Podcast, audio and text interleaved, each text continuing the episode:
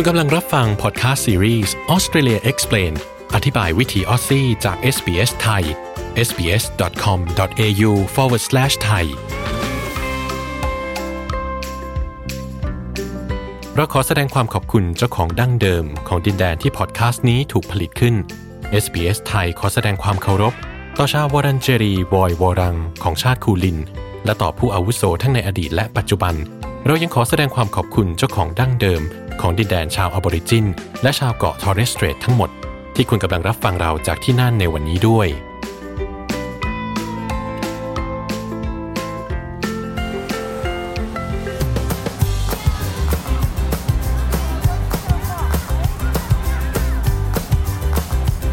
คุณผู้ฟังครับคงไม่มีใครที่ไม่มีความทรงจำของการไปเที่ยวทะเลสักแห่งในโลกนะครับ และถึงแม้ว่าจะว่ายน้ำไม่เป็น แต่จิตวิญญาณของทะเล ก็ยังหมายถึงการได้เดินบนผืนทรายริมชายหาด และได้สัมผัสกับน้ำทะเล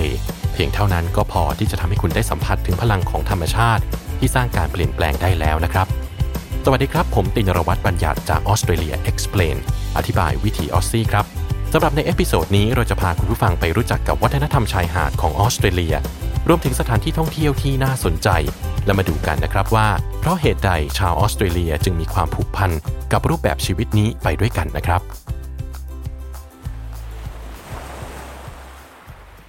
สำหรับคุณผู้ฟังที่ชื่นชอบทะเลนะครับ บอกก่อนเลยว่าออสเตรเลียเป็นบ้านของชายหาดมากกว่า 10,000 แห่ง ซึ่งหากคุณผู้ฟังพยายามไปเที่ยวชายหาดทุกแห่งในประเทศนี้ทุกวัน กว่าจะเที่ยวครบก็ต้องใช้เวลาเกือบ 27 ปีเลยทีเดียวครับ ประเทศออสเตรเลียมีพรมแดนทางทิศตะวันตกอยู่ทางมหาสมุทรอินเดีย และมีพื้นที่ชายฝั่งตะวันออกอยู่ทางมหาสมุทรแปซิฟิกตอนใต้ ออสเตรเลียประกอบด้วยเกาะมากกว่า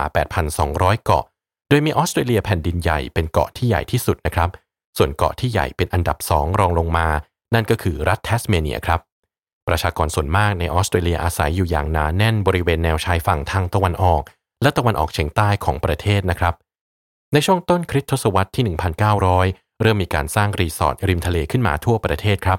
โดยชาวออสเตรเลียมองชายหาดเป็นสัญลักษณ์ของรูปแบบชีวิต เช่นเดียวกับอิสรภาพและความเป็นเอกราชของออสเตรเลียครับ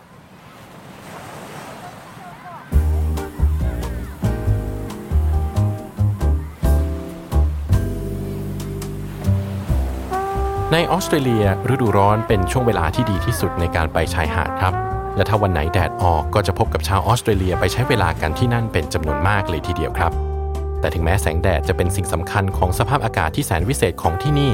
แต่การสัมผัสกับแสงแดดเป็นเวลานาน 2-3 ชั่วโมง เป็นเรื่องไม่ดีสำหรับสุขภาพผิวของคุณนะครับ การป้องกันอันตรายจากรังสี UV จึงเป็นเรื่องสำคัญมาก โดยเฉพาะอย่างยิ่งเพื่อการป้องกันคุณจากมะเร็งผิวหนัง เพราะแสงแดดในออสเตรเลียนั้นมีความเข้มข้นของรังสี UV สูงที่สุดในโลก ซึ่งแรงพอที่จะทำให้ผิวคุณไหม้แดดได้ ภายในเวลาเพียง 10 นาทีเท่านั้นครับ ดังนั้นก่อนที่คุณจะมุ่งหน้าไปชายหาด อย่าลืมทาครีมกันแดดให้ทั่วนะครับ และทาซ้ำทุก 2 ชั่วโมงด้วยครับ หากคุณผู้ฟังท่านใดเคยไปชายหาดในออสเตรเลียก็อาจจะสังเกตเห็นนะครับว่ามีกฎมากมายที่ต้องปฏิบัติตาม ทั้งกฎก่อนเข้าพื้นที่อย่างเช่น ห้ามนำสุนัขเข้ามาในพื้นที่ชายหาดบางแห่ง และห้ามสูบบุหรี่นอกจากนี้ชายหาดในออสเตรเลียก็มีเจ้าหน้าที่ช่วยชีวิตคนจมน้ำหรือไลฟ์การ์ดนะครับที่ได้รับการรับรองอีกด้วย หรือที่รู้จักกันที่นี่ว่า Surf Life Saving Club เจ้าหน้าที่เหล่านี้มีหน้าที่ช่วยเหลือผู้คนจากการจมน้ำให้การปฐมพยาบาล และให้การดูแลด้านสุขภาพในกรณีฉุกเฉิน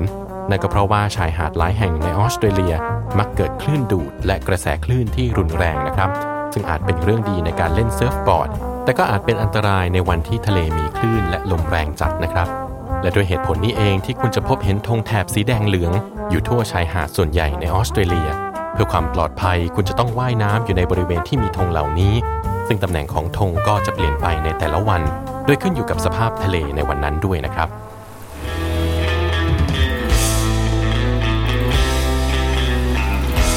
ชาวออสเตรเลียชื่นชอบกีฬาทางน้ำทุกประเภทครับ แต่การเล่นโต้คลื่นถือว่าเป็นสัญลักษณ์ของวัฒนธรรมชายหาดออสเตรเลีย ซึ่งว่ากันว่ามีจุดเริ่มต้นจากชายหาดที่ชื่อว่า Freshwater Beach ในพื้นที่ Northern Beaches ของนครซิดนีย์ โดยดุกคาฮานาโมกู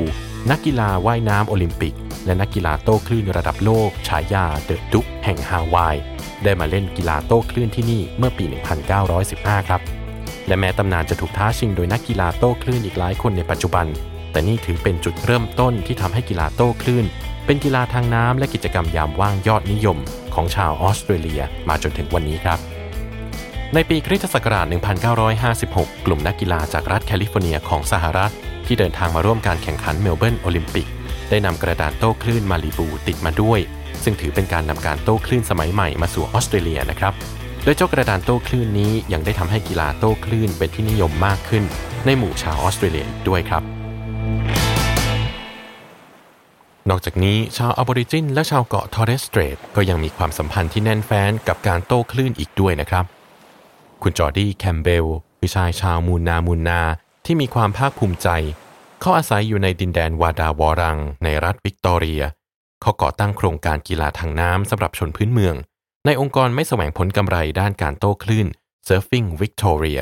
ซึ่งส่งเสริมให้ผู้คนมีรูปแบบชีวิตที่มีสุขภาพที่ดี ความปลอดภัยทางน้ำเชิงบวก และส่งเสริมความเชื่อมแน่น ในชุมชนสำหรับชนพื้นถิ่นวัยเยาว์ด้วยนะครับ คุณจอร์ดี้เล่นกีฬาโต้คลื่นมาตั้งแต่เด็ก และพบว่ามหาสมุทรคือสถานที่แห่งการเยียวยา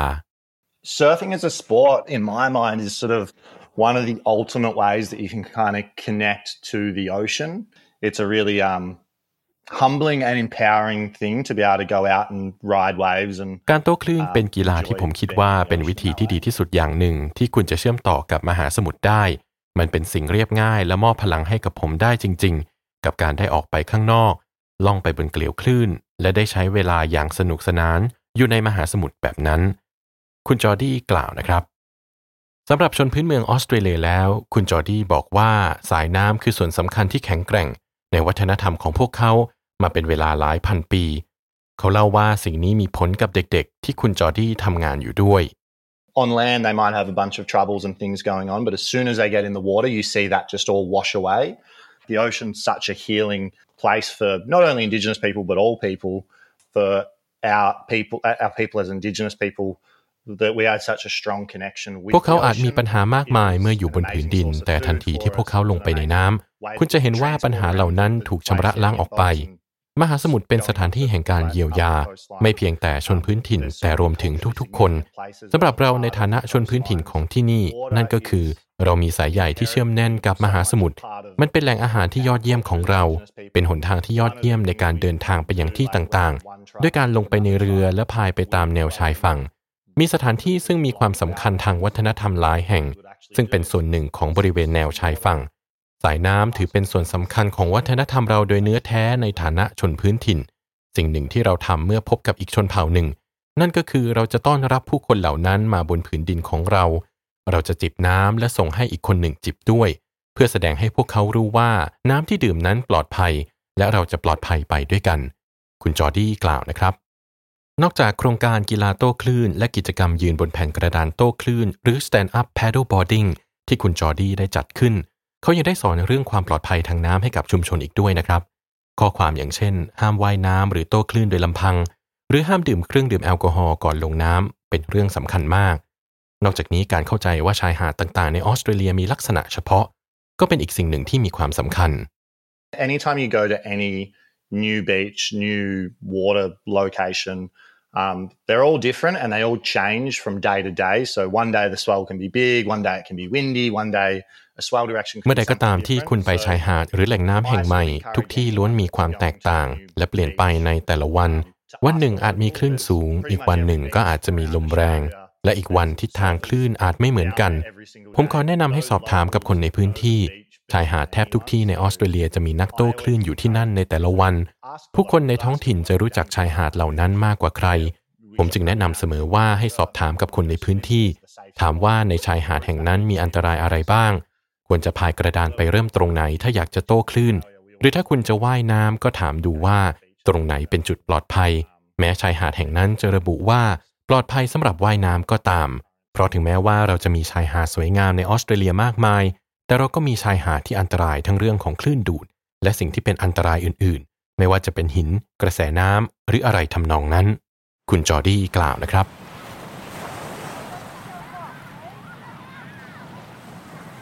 แน่นอนว่าการว่ายน้ำและการโต้คลื่นยังหมายถึงการได้พบกับสัตว์อย่างฉลามด้วยนะครับ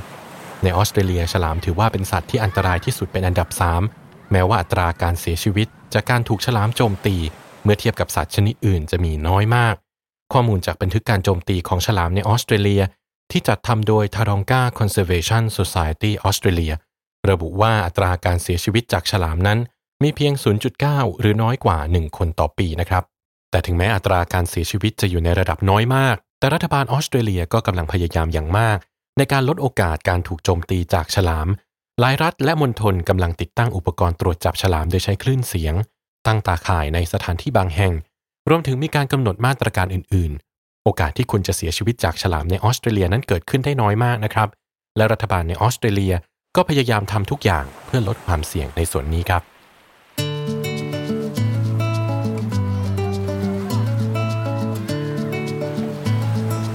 ตั้งแต่กิจกรรมโต้คลื่นเพื่อความสนุกสนาน และนิทรรศการทางวัฒนธรรมระดับชาติ ไปจนถึงการใช้เวลาวันหยุดกับครอบครัวริมชายทะเล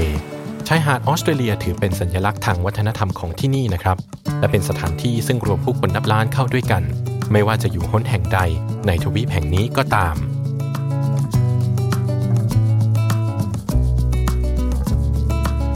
ขอบคุณทุกท่านที่ติดตามรับฟังพอดแคสต์ซีรีส์ชุด Australia Explain อธิบายวิถีออสซี่ครับ โดยพอดแคสต์ตอนนี้จัดทำขึ้นโดยผมตินรวัตรบัญญัติ ด้วยความสนับสนุนจาก SBS ไทยอำนวยการสร้างโดยคุณปริสุทธ์สดใส คุณแม็กซ์กอสเฟตคุณเรเชลซิบลีและคุณเคอรี่ลีฮาร์ดิง